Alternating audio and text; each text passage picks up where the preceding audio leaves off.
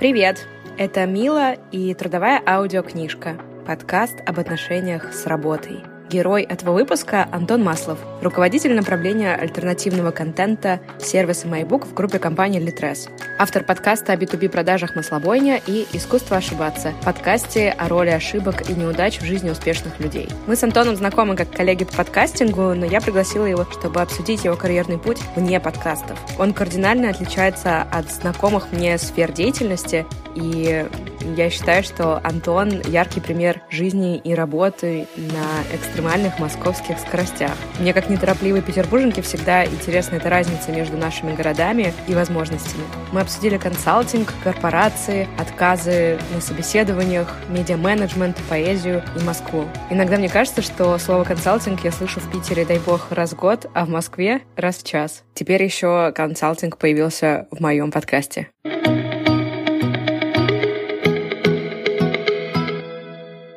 Этот выпуск выходит при поддержке 2GIS. 2GIS — это знакомое многим приложение для удобного поиска мест, компаний, услуг и маршрутов в вашем городе. И даже в торговых центрах 2GIS знает дорогу до нужного вам магазина лучше, чем девушка на инфостойке. Цитирую мою подругу. «Если бы у меня не было этого приложения, я бы приставала к прохожим». Давайте не будем приставать к прохожим. 2GIS точно знает больше.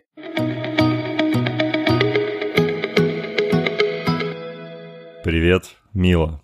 Давай ты сам представишься и расскажешь про себя, потому что у тебя такое объемное резюме. Так, подожди, как это работает? То есть э, все гости про себя так рассказывают в плане резюме, то есть что они делают? Я хочу, чтобы ты рассказал, потому что если, условно говоря, другие есть гости, которые такие, типа, это Анна Конюк, она основала студию топ-стретчинг. На этом все. Анна Конюк 7 лет занимается топ-стретчингом. Очень легко ее представить. А ты такой, тут поспел, там поспел. Я сама до сих пор до конца не понимаю, где ты конкретно сейчас. Вот, поэтому я честно спрашиваю, как есть. Ну, слушай, в каком-то смысле я тоже занимаюсь топ-стретчингом, в принципе. Приходится быть достаточно гибким.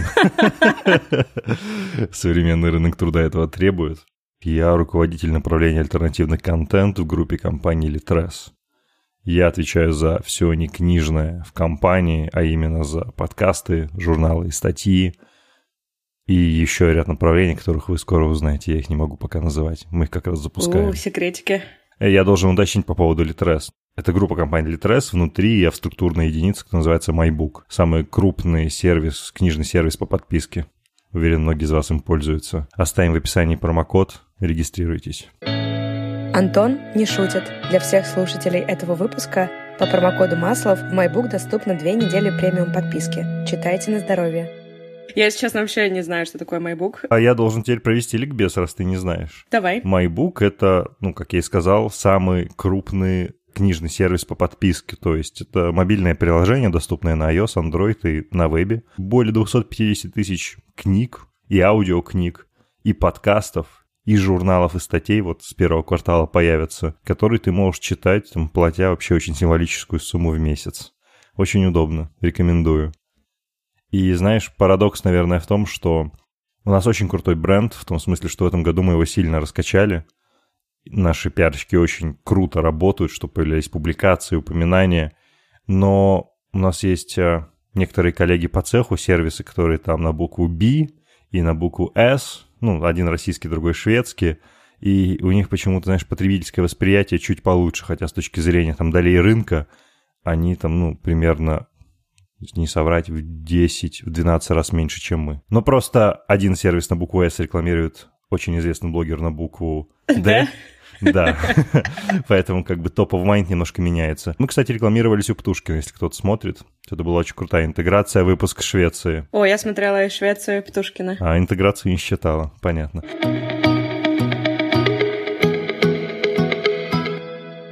Слушай, знаешь, у меня первый вопрос. Мы с тобой, когда общались, ты очень э, много упоминал свой университет, который ты закончил. Ну да, было такое, да. И более того, я слушала твои подкасты парочку, и там ты тоже э, умудряешься все время упомянуть. Расскажи мне, пожалуйста, как человека, который не в Москве и не учился в вышке, что такого потрясающего в вышке, и почему у тебя до сих пор такой коннекшн сильный с этим местом? Расскажу. Я выпускник Высшей школы экономики. Что в этом чудесного? Слушай, я думаю, что это один из лучших университетов России. Я бы даже сказал, может быть, лучше. но смотря для чего. Я могу, как дяденька, который уже немножко пожил после выпуска из университета, сказать, что зависит от целей, которые ты преследуешь, и под какие-то цели он действительно является лучшим. Это не отменяет того, что у нас здесь крутые другие университеты, такие как МГИМО, МГУ, не знаю, Российская экономическая школа, частный университет. Но вышка — это, конечно, любовь. И я вполне себе, знаешь, такой сектант в каком-то смысле. То есть очень гордый выпускник, который очень горит своей альма Причина, по которой я достаточно часто об этом говорю, заключается в том, что, с одной стороны, университет очень сильно помог мне сделать себя.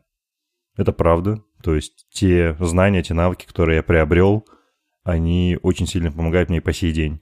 С другой стороны, это комьюнити, то есть комьюнити выпускников вышки, это, это очень крутое комьюнити. Знаешь, отличие, наверное, от других университетов в том, что оно у нас очень сильно именно неформально.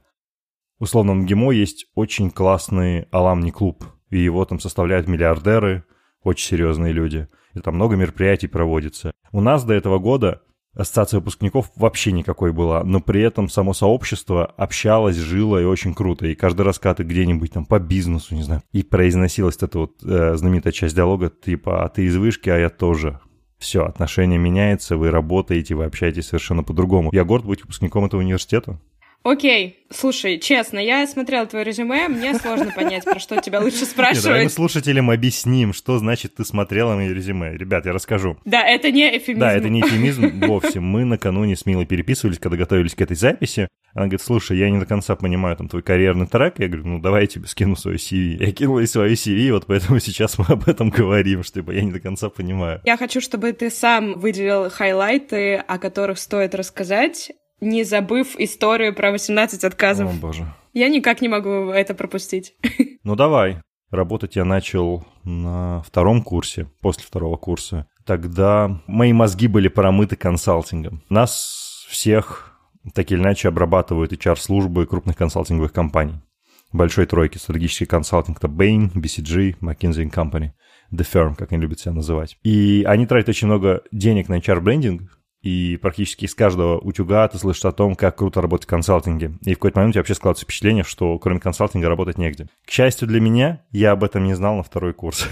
То есть они тратили деньги, на эту целевую не попадал. И мой карьерный путь начался с работы в консалтинге, но немножко в другом. Первая компания, в которой я стал работать, Odgers Бернсон — это английская executive search компания, британская, которая занимается поиском топ-менеджеров, генеральных директоров или... Ты говоришь второй курс. Я представляю 18-19-летнего человека, у которого первая работа — искать директоров. И у меня сразу такое, в смысле? Да, отличный вопрос. Смотри, как это выглядит.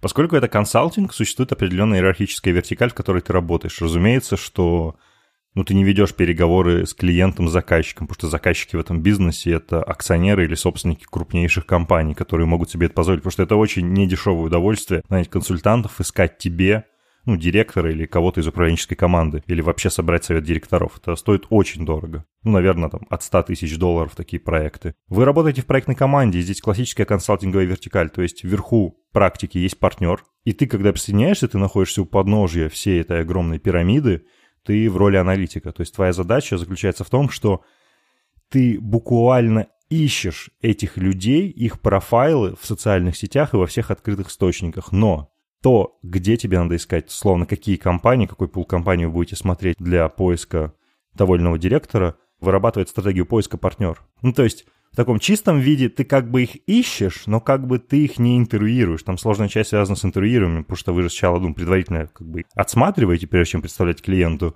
И к этой части, будучи аналитиком, тебя не допускают, ну, просто в силу недостатка опыта. Но ты всегда находишься рядом, и ты приобретаешь колоссальный опыт, наблюдая за тем, как это происходит. Твоя задача искать этих людей, звонить этим людям, договариваться о встречах, и это очень крутая школа жизни, потому что начинаешь очень быстро ориентироваться в том, что происходит в разных индустриях, и как вообще люди ищут работу. И это дает очень крутой навык на старте, ну, мне, во всяком случае, его удалось получить, уметь искать работу, уметь звонить.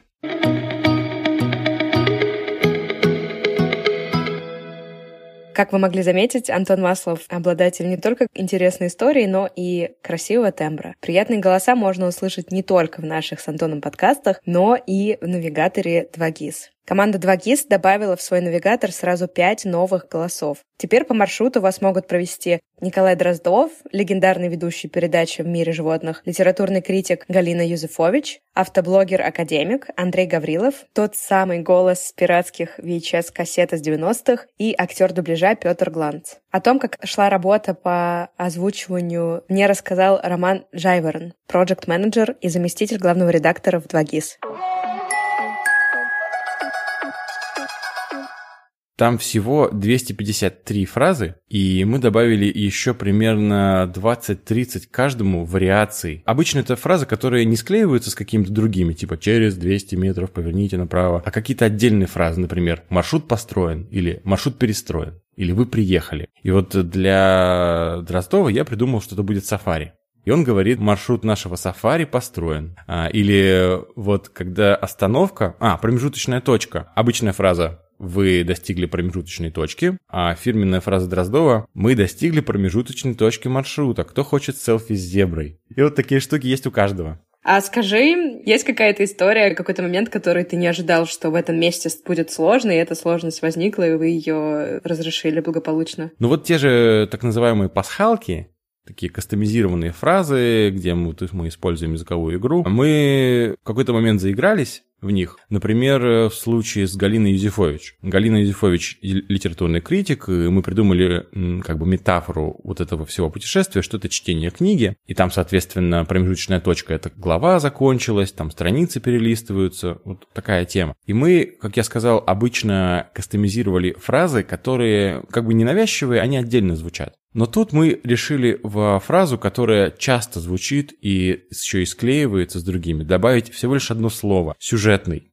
Все говорят поверните налево или поверните направо. А Галина Юзефович в оригинале у нас говорила сюжетный поворот направо. Там через 500 метров сюжетный поворот налево. Это вот тот случай, когда шутка два раза звучит, а на третий раз она уже не смешная. И одна фраза удлиняет весь маневр, и это задолбало. И мы решили от этого отказаться просто. А как тебе работалось с Николаем Дроздовым? Ой, он классный. Он очень энергичный. Он очаровывает всех своей харизмой вокруг. И мы, кстати, волновались, что мы не успеем его записать за одну сессию. Как бы мало ли, может, ему просто больше надо времени, больше перерывов, чтобы отдохнуть. Мы, собственно, на записи постоянно спрашивали Николай Николаевич, может, перерыв? Он говорил, нет, давайте дальше писать. Он очень бодрый, очень энергичный. И мы записали, на самом деле, феноменально быстро. Часов за пять мы его записали, а сессия 8 часов. В студии мы просидели 10 часов. Угадайте, что делали мы остальное время. Остальное время мы разговаривали, вспоминали истории про мире животных, про то, кто написал э, музыку к «В мире животных» на самом деле, то это на самом деле французская песня «Алюэтта», которая, кажется, переводится как «Жаворонок». В конце Дроздов подарил нам по три открытки и диск. У меня вот сейчас стоит диск, он называется «А вы слыхали, как поет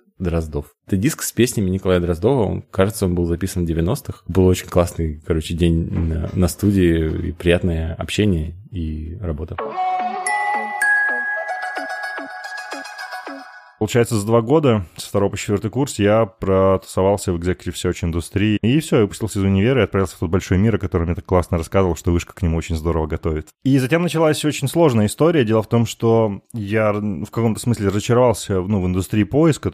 Она очень понятная в каком-то смысле. И у меня не получилось, по сути, потому что если получилось, я бы, наверное, там остался, да, работать. Я думал, что надо искать что-то еще. Что надо искать? Это очень тяжело, потому что когда у тебя в CV несколько лет опыта работы в поиске топов, тебя воспринимают как HR.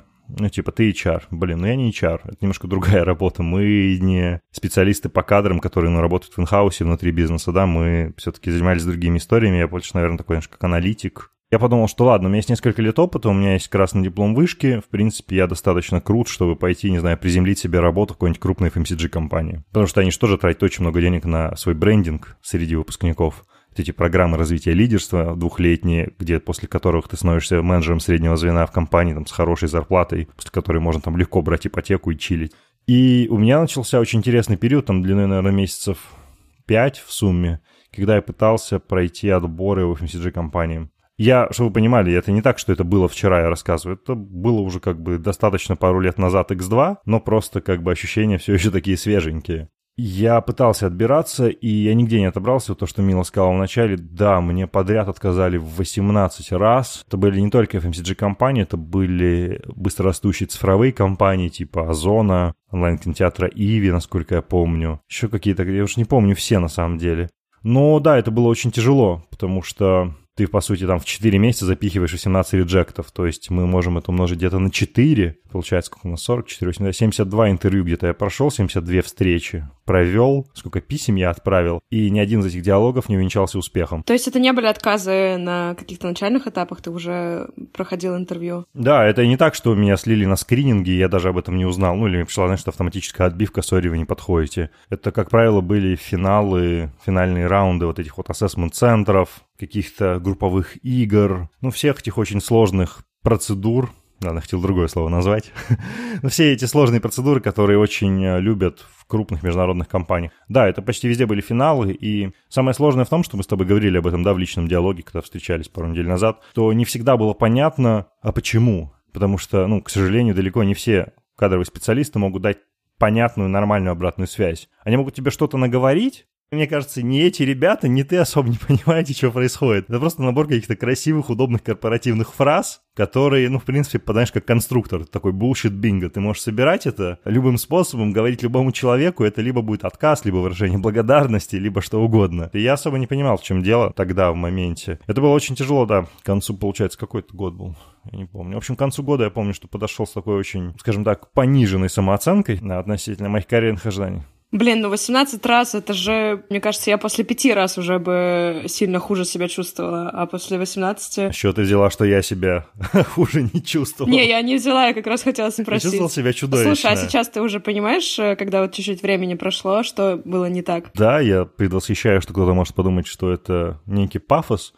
Ну, знаешь, мне кажется, есть, наверное, два типа людей с точки зрения карьеры. Предприниматели, да, в каком-то таком широком смысле, и исполнители. Я не вкладываю в это никакого ну, негативного, ни положительного смысла, да, просто разные типы людей, разные навыки, разные там образы мыслей. И, наверное, я больше тяготею к предпринимательскому полюсу, ну, как показывает там, последний, опыт последних лет, ну, и те задачи, которыми я работаю. И это не всегда бьется с теми вполне определенными компетенциями, так называют, да, в корпоративном мире, которые, ну, определены, кого люди ищут. Типа, большие же компании должны сами себя воспроизводить. Их успех в том, что они долгие, большие, стабильные, они там растут от года до года вполне с предсказуемым ростом плюс-минус и зарабатывают огромные деньги на этом. И за все это время, которое они существуют, там, некоторые существуют по 120 лет, по 150 лет, они уже прекрасно поняли, кого им нужно искать для того, чтобы, ну, воспроизводить свой рост и поддерживать кадровую стабильность. Есть очень четко определенная, четко определенный портрет людей, да, которых они нанимают. И, в принципе, если ты немножко в это не попадаешь, ну, тебе там не место. Что, с одной стороны, правильно, я сейчас смотрю и думаю, ну, то есть, мне кажется, я, ну, я бы помер, наверное. Предположим, меня бы наняли в British American Tobacco. Сложная табачная корпорация с большими сложными процессами пространство для изменений, которые я очень люблю, их там не так много. Они, конечно, пытаются быть инновационными, видим новые продукты на рынке, но мне было бы тяжело. Ну, в общем, то, что я тяготею немножко к другому полюсу, чем тот, который необходим такому классическому беловоротничковому корпоративному миру. Мне кажется, это, ну, реально основная причина, почему у меня не совпадало. Потому что мне постоянно говорили, что Антон, как бы по скиллам, по знаниям все круто, но вот что-то культурный fit у вас не дотягивает, что такое. Ну, вот культурный fit, мне кажется, это вот про вот это и есть. Окей. А, что происходило дальше, да, что было дальше? Да, что, да, что было дальше у нас? Отлично, мило, да. Мы собрались в подкасте, где герой рассказывает историю, а ведущий угадывает, что было дальше. Слушай, дальше была интересная история. У меня есть, был, есть очень хороший товарищ, очень высокой позиции сейчас в корпоративном мире в IT. Когда он был на позиции чуть поменьше, мы общаемся с современным университетом. Вот он, кто меня сосватал в мир Executive Search. Ну и, в принципе, как там на ранних этапах навигировал мою карьеру, да, то есть я к нему обращался за советом, потому что я не понимал, что происходит иногда. Но он там с высоты своего опыта, ну, он старше меня лет на 5, кажется, понимал, что происходит чуть лучше. И мы с ним встретились, я говорю, слушай, зовут Никита, я говорю, Никит, я не понимаю, что происходит. Мне столько раз отказали, какая-то жесть. Он говорит, слушай, я какое-то время работал проектным менеджером, инвестиционным менеджером Free. Это фонд развития интернет-инициатив, это государственный венчур, государственная венчурная компания, которая занимается инвестициями в технологичные, технологические стартапы. Говорит, у меня там в портфолио был один очень интересный бизнес. Я не сумею, типа, тебе объяснить, что именно они делают, ну, прям детально, потому что это не самая простая штука, но За последний год они добились очень крутого роста, и в портфолио их клиентов там весь бизнес L'Oreal российского, весь бизнес российского Estee Lauder, Unilever, Procter Gamble, ну то есть очень большие компании, которых они уже обслуживают. Давайте я тебя порекомендую как проектного менеджера, сходи пообщайся. Я такой, ну ок, давай. И вот мы встретились, пообщались, и на встрече мне предложили вообще самую неожиданную работу в моей жизни. Основатель этого стартапа говорит, слушай, кажется, что ты будешь хорошим B2B продавцом. Мне кажется, что ты хороший B2B продавец. Я готов протестировать гипотезу, нанять тебя на один месяц, заплатить тебе хорошую месячную зарплату и посмотреть, что из тебя получится. Я такой B2B продавец. Ну, не то чтобы я что-то продавал в своей жизни очень много. Он такой, ну, ты звонить умеешь? Я говорю, ну, да, я типа вот пару лет работал в поиске, все, что ты делаешь ежедневно, ты звонишь. Ну, отлично. Людей умеешь искать их контакты? Я говорю, конечно, моя специализация. Ну, все, поздравляю, ты B2B продавец. Я такой, Красавчик. Типа, чё? Я B2B продавец? И вот, и потом у меня началось очень интересное путешествие в мир B2B продаж, которое я прошел от B2B э, Sales в IT-компании до руководителя отдела продаж, позже коммерческого директора как раз в IT. Это был интереснейший мир. И, кстати, у меня, я же тоже твой коллега-подкастер, блин, представился какой-то карьерный чувак, я же тоже подкастер, алло. Мой первый подкаст «Маслобойнин» как раз был и есть про B2B продажи. Сейчас мне уже тяжело вести, потому что никакого отношения к B2B теперь не имею. Но вот на протяжении почти года, когда я уже что-то понял, я стал вести и рассказывать про B2B продажи, что в этом мире происходит, что нужно делать.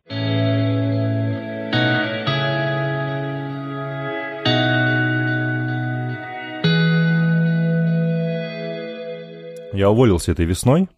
Блин, какой-то заунывный рассказ получается. В общем, я уволился этой весной. Добавляешь Да, надо разгонять. Я уволился этой весной в самый нужный момент, да, то есть тут пандемия долбанула, я в апреле ушел. Ну как ушел? А я не знаю, кто там кого уволил. Но меня никто не увольнял. Но мы просто пожали руки, мне все заплатили и вернули трудовую. Ну, наверное, я сам ушел. И я отправился никуда, я отправился делать свою компанию. У меня была вполне конкретная идея для бизнеса, которую я хочу сделать как раз в индустрии подкастинга. Я пошел поднимать деньги у частных инвесторов. А что за идея? Стоп, стоп, стоп. Ну, не буду рассказывать. Она ждет своего часа, я сделаю. Я пошел поднимать под это деньги. Ну, какие-то уже знакомые связи вот в целом среди инвесторов были, потому что я пару лет в этом венчурном мире провел. Тоже там я ходил к, к скольки? Я ходил к четырем инвесторам. Три отказались. Ну, один согласился, там прислали термшит, это такой джентльменский договор на бумаге, который описывает условия инвестирования, условия там долей, все условия вашей будущей работы. Термшит, конечно, был, мягко говоря, удивительный. С точки зрения распределения долей, конечно, это было вообще восторг. Но моя предпринимательская жизнь оборвалась достаточно быстро, потому что, несмотря на то, что мне удавалось там, продавать рекламу у себя в подкастах, продавать рекламу не у себя в подкастах, получить деньги, аванс на производство еще одного подкаста, мне все равно этого не хватало, и долгов уже было очень много, и мои родители такие, типа, Антон, ну, конечно, мы в тебя всегда верим и будем верить, но, может, ты пойдешь, найдешь работу, и такой, да сейчас я запущу все. И, наверное, я бы запустил. Ну, просто условно, пока вы договоритесь, пока согласуете до конца термщит, пока деньги реально упадут, то есть это был август, да, деньги там реально придут где-то в октябре, в ноябре. Три месяца где-то надо жить, долгов уже было прилично. И я пошел на работу, я написал пост на Фейсбуке, что умею продавать, могу научить других продавать, могу не продавать. А еще умею делать подкасты и что-то понимаю в аудиорекламе. И мне написали люди из Литрес, которые были очень заинтересованы как раз в поиске людей, связанных с аудиоконтентом. Сказали, слушай, давай пообщаемся. Кажется, у нас есть матч. Мы пообщались, и вот я вышел на работу там спустя несколько дней. Вот такие дела. Ну и, с фондом пришлось как бы этим расстаться, сказать, что, ребят, слушайте, вы классные, тыры-пыры, ну давайте как-то в будущем, наверное, пока еще не готов. Я очень на доброй ноте расстались, отличные ребята, кстати. Ну, вот такой путь. Ты думаешь, вернешься к этой идее, под которой ты уже даже деньги нашел однажды? Наверное, вернусь, потому что, ну, блин, ну хочется, ну это же круто. Но пока у меня большое количество задач на текущей работе, от, от которых я в восторге. Ты просто, опять же, когда мы с тобой лично разговаривали, сказал, что ты мечтал о корпорациях. Что? Я так и сказал. Мечтал. Ты так и сказал. Может, это был сарказм? У тебя, получается, разный опыт был, и, как сказать, компании просто по-разному работают Абсолютно, с точки зрения да. процессов. Что тебе ближе, что больше в кайф, а что меньше в кайф? Где мне было круче, какой опыт интересней? Ну, опыт в стартапах, он, конечно, ну, это восхитительно потому что у тебя нет границ совсем, да, если это еще такой, знаешь, как стартап с правильным треком, ну, то есть там хорошая подтвержденная бизнес-идея, то есть не прям такой стартап-стартап, где еще нет proof of concept, как это называется, а где уже есть подтвержденная идея, где есть уже продажи, где что-то идет, но бизнес-процессов еще не появилось, старые подходы начинают немножко подбуксовывать, ну, просто масштабируется бизнес, тяжело уже просто на, на деланье вывозить и делать бизнес так, как вы делали, вот это самое классное. Ты приходишь, Если ты любишь создавать, у тебя неограниченный простор для созидания. Ты можешь сделать какие-то процессы здесь, реально построить бизнес-процессы, по которым будут работать люди потом. Понимаешь, те вещи, например, которые я придумал вместе там с тогда еще просто менеджером, а после операционным директором, мы придумали и сделали, люди этим пользуются, люди поэтому работают, думаешь, офигеть люди по этому работают, а мы это придумали там сидя, ну, называли это там экстра миля. То есть после восьми вечера мы сидели в фонде. Это же восторг, это же очень круто. Это возможность получить тот опыт, который ты не получишь нигде. Но этому тоже есть определенный предел. Мне кажется, в этом не надо вязнуть. Я от этого дико кайфовал. Но от этого иногда и устаешь, потому что непредсказуемость, неопределенность, как любят степень неопределенности, очень высокая, и все может пойти вверх, вниз, справа, влево, в бок, куда угодно, короче. И, наверное, иногда хочется что-то постабильнее. Я думаю, что нет ни одного стартапера, который бы не мечтал о корпорации. Мне кажется, такая внутренняя шутка даже есть 100%. Ну, ты узнаешь просто, знаешь, например, какую зарплату получают там твои заказчики из компаний.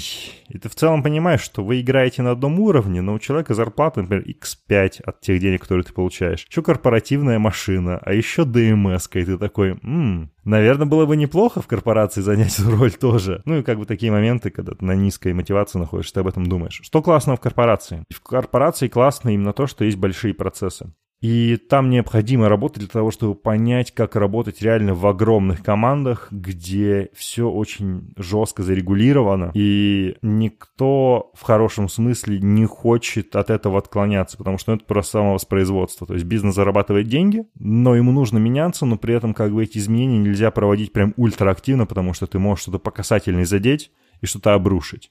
И твоя задача вот как бы так шаг за шагом, миллиметр за миллиметр потихонечку отжимать, доказывать, что это будет хорошо, участвовать в этих процессах и приобретать совершенно иной опыт, в котором тебе необходимо общаться с большим количеством коллег, тебе необходимо вникать во все эти процессы. Больше нет такого, что ты пришел к владельцу бизнеса, основателю стартапа, вы что-то придумали, оно сработало. Тебе необходимо проходить большие сложные процедуры. И сначала тебе кажется это абсолютным злом, ну типа что за жесть, изменения могут происходить быстрее. Я так думал всего там 4 месяца назад. Но потом ты понимаешь, что, окей, это правила игры, это так работает, по ним нужно научиться играть. И это очень важно, потому что этот опыт как раз, он, наверное, еще и ценнее, чем тот, который ты приобрел там. Потому что там, в стартапах, такой хаотичный опыт, очень спорадический, очень... Что взял, то и унес. А здесь это такой сложный, жесткий опыт доказывания больш...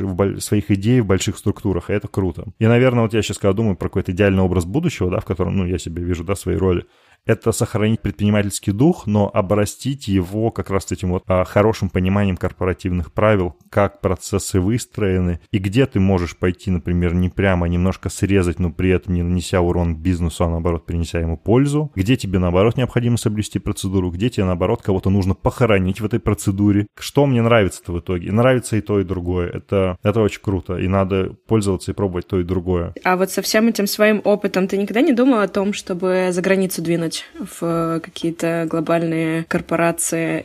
Что, время шоу «Холостяк»? Ну, давай так, я, у меня нет никаких обязательств здесь. Ну, у меня есть родители, которых я как-то каким-то образом постараюсь, там, может быть, за собой перевести, либо что-то еще, либо сделать их жизнь лучше. Но, скажем так, у меня сейчас, кроме моей текущей работы, у меня нет а, каких-то факторов типа недвижимости, не знаю, детей маленьких, которые бы ограничивали мою мобильность. Другое дело, что сейчас мир на локдауне сидит весь. Вот, ну и да, я бы, я бы попробовал, это же здорово. Я говорю на английском языке, я говорю на французском языке свободно. Я, я бы с радостью потестил. Это же супер, поработать где-то в глобале. Просто, знаешь, проблема в том, что ты же здесь сильно будешь терять нетворк. То есть это, если перебираться и пахать, то, конечно, ну, надо с концами. Ну да, у меня это был следующий вопрос, потому что очень по тебе видно, что ты коммуникабельный, у тебя хорошо с коммуникациями, что в Москве это десятиуровневые у тебя знакомства в разных э, сферах. Ну, знаешь, это получается в каком-то смысле, с точки зрения нетворка 100% придется строить все с нуля, да, условно, я, например, говорим про Соединенные Штаты Америки, я не выпускник Лиги Плюща, допустим, да, чтобы иметь такую сильную аламни поддержку, которой я пользуюсь теперь здесь в Москве, да, то есть я там yet another Russian, который переехал покорять Америку. Ну, окей, хорошо, что ты умеешь? Ну, предположим, я переехал уже под какую-то позицию. Класс, работаю, какие-то деньги есть. Надо снова строить нетворкинг, надо снова общаться, надо снова всем доказать, что классно. Это, наверное, интересный вызов. Ну, ты готов? Ну, конечно, сил-то будет очень много сейчас. Да. Нет, у меня есть обязательства перед компанией, которую я на себя взял, я должен как бы их выполнить. Года через три, четыре. Не, но тут на самом деле глобальный вопрос, в принципе, хочешь, не хочешь. Ну, это было бы интересно попробовать, но давай так, я континентальный мужик, то есть, э, наверное, я бы... Континентальный мужик? Да, типа, сделан из резины шин Континенталь.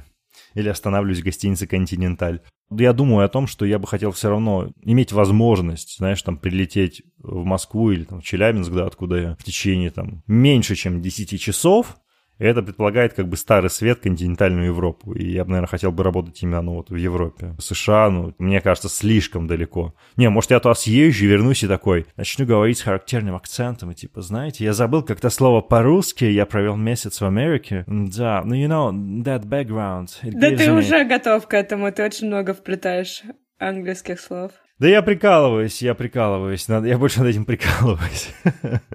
Ты не слышал нормальных корпоратов. Ты не слышал нормальных корпоратов, которые, там, знаешь, мне глагол выдали недавно. Комьютить. Мать твою, комьютить, это, что это такое? А, комьютить это было удивление, это добираться на работу и с работы. Типа мне сказали, у нас больше нет необходимости комьютить. Кстати, мне очень нравится, что в английском языке есть это слово, потому что так ты говоришь добираться от работы до дома и обратно, а так ты говоришь комьют, и типа это все вот это вот вместе. Но есть другое слово более интересное. Заэймиться. Заэймиться от глагола to aim, прицелиться. Заэймиться это значит как бы взять обязательство наметить цель. И я думаю, вы что там, блин, курите? Заэймиться. Уроки английского с Антоном Масловым.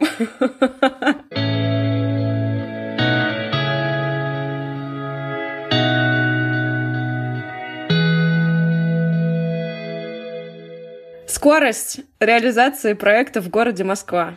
Это вопрос от э, петербурженки. У меня очень много друзей приехало в Москву, у кого амбиции есть карьерные. Но я, если честно, не понимаю, почему только в одном городе в России у нас нормально люди делают проекты.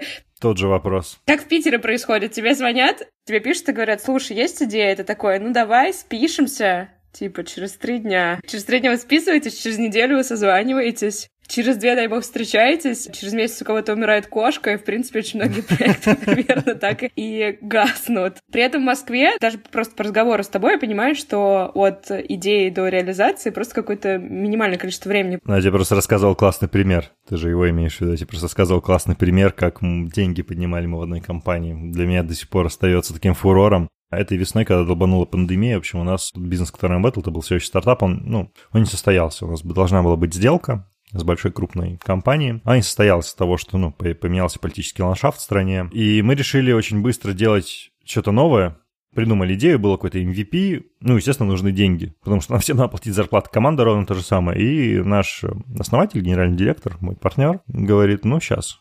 И в течение трех дней он поднял значительную сумму денег понедельник. Типа, нам нужны бабки, я знаю, мне кажется, можно их попросить вот у тех-то, тех-то. Нас не встретится. Он созванивается, встречается здесь в Москве с одним человеком, там два акционера в компании, которые могут дать деньги. Он встретился с, с российским акционером здесь. Он говорит, окей, ну, типа, нам нравится, тебе надо поговорить с моим партнером, он живет в Лондоне. Съезди в Лондон. Еще граница открыта, то есть это февраль. Ну, его покупает билеты в Лондон, во вторник он летит в Лондон. В среду вечером он возвращается, в четверг приходит работа, говорит, ну, слушай, я с всеми договорился, должны ответ дать в пятницу. Все, в пятницу они говорят, типа, окей, мы вас проинвестируем. Пять дней ты раз и поднимаешь очень-очень а, большую сумму денег. Для меня это до сих пор пример какой-то просто нереальной скорости. Я стараюсь как бы всегда себе напоминать, что такие примеры есть для того, чтобы стараться работать быстрее. Почему так происходит в Москве, не знаю, для меня это большое расстройство, потому что... Ну, я какое-то время учился во Франции, мне во Франции нравится децентрализованность. Тебе не обязательно жить в Париже, чтобы зарабатывать деньги. Ну, конечно, у тебя есть а, какой-то локальный бизнес. У тебя есть локальные представительства других каких-то больших бизнесов. Понятно, что, наверное, везде есть свое захолустье, да, ну прям вот реально захолустье, где ничего не происходит. Но вопрос того, насколько его много. Тяжело назвать, знаешь, одну причину. Мне кажется, здесь их очень много, учитывая наше там советское наследие, наследие 90-х. Мне мама регулярно говорит, мол, что там в своей Москве там отдаешь за квартиру эти баснословные деньги, которые, которые ты снимаешь, типа, приезжай домой, тебя есть недвижимость, ты же активный там, что-то наладишь здесь. Наверное, налажу, просто, блин, вопрос, что? Как-то. это, это сложный вопрос для меня. Наверное, было бы круто иметь возможность работать в родном городе. Вот у меня, кстати, я с тобой общаюсь, у стоят мониторные колонки слева и справа, и на одном из них стоит тут подарок от моего друга, тоже выпускника вышки. Он из Курска. Он вернулся в Курск из Москвы. Я, пожалуй, расскажу этот пример. Его зовут Семен Кирьяк. Он, как и многие выпускники юрфаков вышки, факультета права, ну, метил на карьеру, там есть разделение, Рульф и Ильф. Рульф это называется Russian Legal Firm, ну, типа российская юридическая компания. Ильф International Legal Firm, соответственно, и, ну, иностранная юридическая компания. Разница между ними есть в плане денег, там, кейсов, да, клиентов, с кем они работают. Ну и почти каждый, наверное, выпускник юрфака, который думает о юридической карьере и не в рамках госорганов, идя в эти фирмы, там, видит свой путь до партнера. И у него тоже был такой путь. Его очень некорректно уволили из одной из компаний на четвертом курсе. Хотя он то, что приходил, думал, типа, ну все, я здесь типа лет на пять, дорасту там до старшего, до юриста, например, или старшего юриста, потом там куда-нибудь перейду с повышением, вот он прям шарит. Его уволили. И он такой тип, а да в задницу это все. И он сделал свою компанию, Кириак и партнеры. И они сначала пытались как бы делать это здесь, в Москве, потом поняли, что тяжело зарабатывать на старте юридической вообще истории, и за квартиру надо платить очень много. Они плюнули, они вернулись обратно в Курск. Долгая история, суть в чем? Сейчас он базируется, его основной офис находится в Курске. Все дела он ведет как бы из Курска. Если ему надо ехать в Москву, он едет в Москву либо на поезде, либо на автомобиле, не так долго. И отлично себя чувствует в своем родном городе. Рядом как бы его родители, рядом его родственники. У них там своя квартира, все хорошо, как бы, ну вот он вернулся в свой родной город, он живет и работает в своем городе. Прекрасный кейс, я считаю. Вот у него была возможность, он и воспользовался. Он отказался от Москвы, от этой всей съемной фигни, еще чего-то. При этом ничего не мешает ему вести бизнес здесь и иметь клиентов из Москвы. В таких больших городах просто люди, это самая большая ценность, с которой можно познакомиться, с которой можно пообщаться, энергия, которая крутится. Ну, это тоже правда. Вопрос, какая энергия, положительная или негативная? Вопрос остается открытым, какой энергии в Москве больше. Понимаешь? Слушай, ну тут уже от человека тоже зависит от нашего восприятия, так что...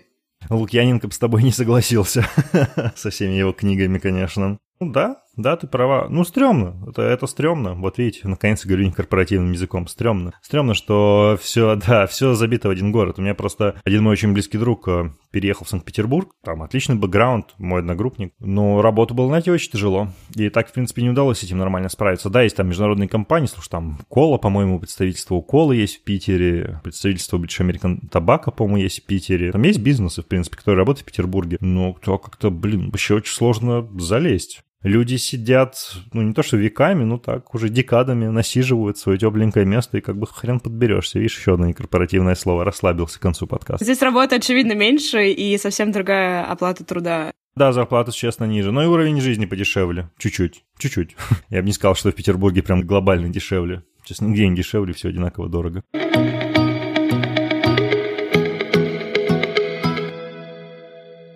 Тебя есть очень странная штука в резюме. Ой, не могу, мне понравилось. У тебя написано, что ты номинант Poetry of the Year. Блин! Мы недавно это вспоминали, сейчас расскажу. Я писал стихи. Что? Я писал стихи, и я размещал их на портале стихи.ру. Это портал а, Российского союза писателей, кажется. И мне пришло письмо, типа, там, тыры-пыры, номинируем вас на это, вот на эту премию. Будете участвовать, не будете. Ну, буду участвовать. Я, знаешь, я до сих пор не понимаю, это реально премия или это сбор денег? Потому что, чтобы в ней участвовать, тебе нужно опубликоваться в альманахе, за который надо немного заплатить. Не, не, не очень большие деньги. И ты участвуешь, тебя берут в лонглист. И я вот не понимаю, то ли это отжим денег, но с другой стороны, как бы, ну, а что, альманах-то прикольно, мне надо публиковаться. В общем, есть сборник, где есть мои стихи под э, моим псевдонимом, естественно. А ты скажешь, какой? Ну, я тебе кину. Еще, я, я этого не стесняюсь. Как бы я это писал, я так мыслил, я так думал. Это часть меня. Меня номинировали. Да, да, действительно, поэт года. Прикольно. Да, блин, у меня это в резюме есть, офигеть. Это ты просто читаешь такое, если сверху начинает sales, executive, B2B, sales, sales, sales, sales, sales, boom, poetry of the year. Ты такой, вау, как вообще? Да, было дело. Слушай, ну я просто, как, как я к этому, да, тоже, как я в этом оказался. Я большой любитель хип-хопа, большой любитель рэпа. Блин, у меня есть рэп-альбом вообще-то из 10 песен, где как бы я читаю. Воу. И стихи — это вот часть этого. Poetry of the Year, блин. Да, я, я забыл про это. Очень интересно посмотреть будет, где ты будешь через два года. Блин, ну хотя бы через 10 лет, через два года. Но давай так, пусть это будет аудио обращение самому себе. Слушатели могут отнестись к этому так, как они хотят. Наверное, такие планы любят тишину, но... Ну-ка. Я же все-таки стараюсь быть, наверное, публичным, сделаю подкаст.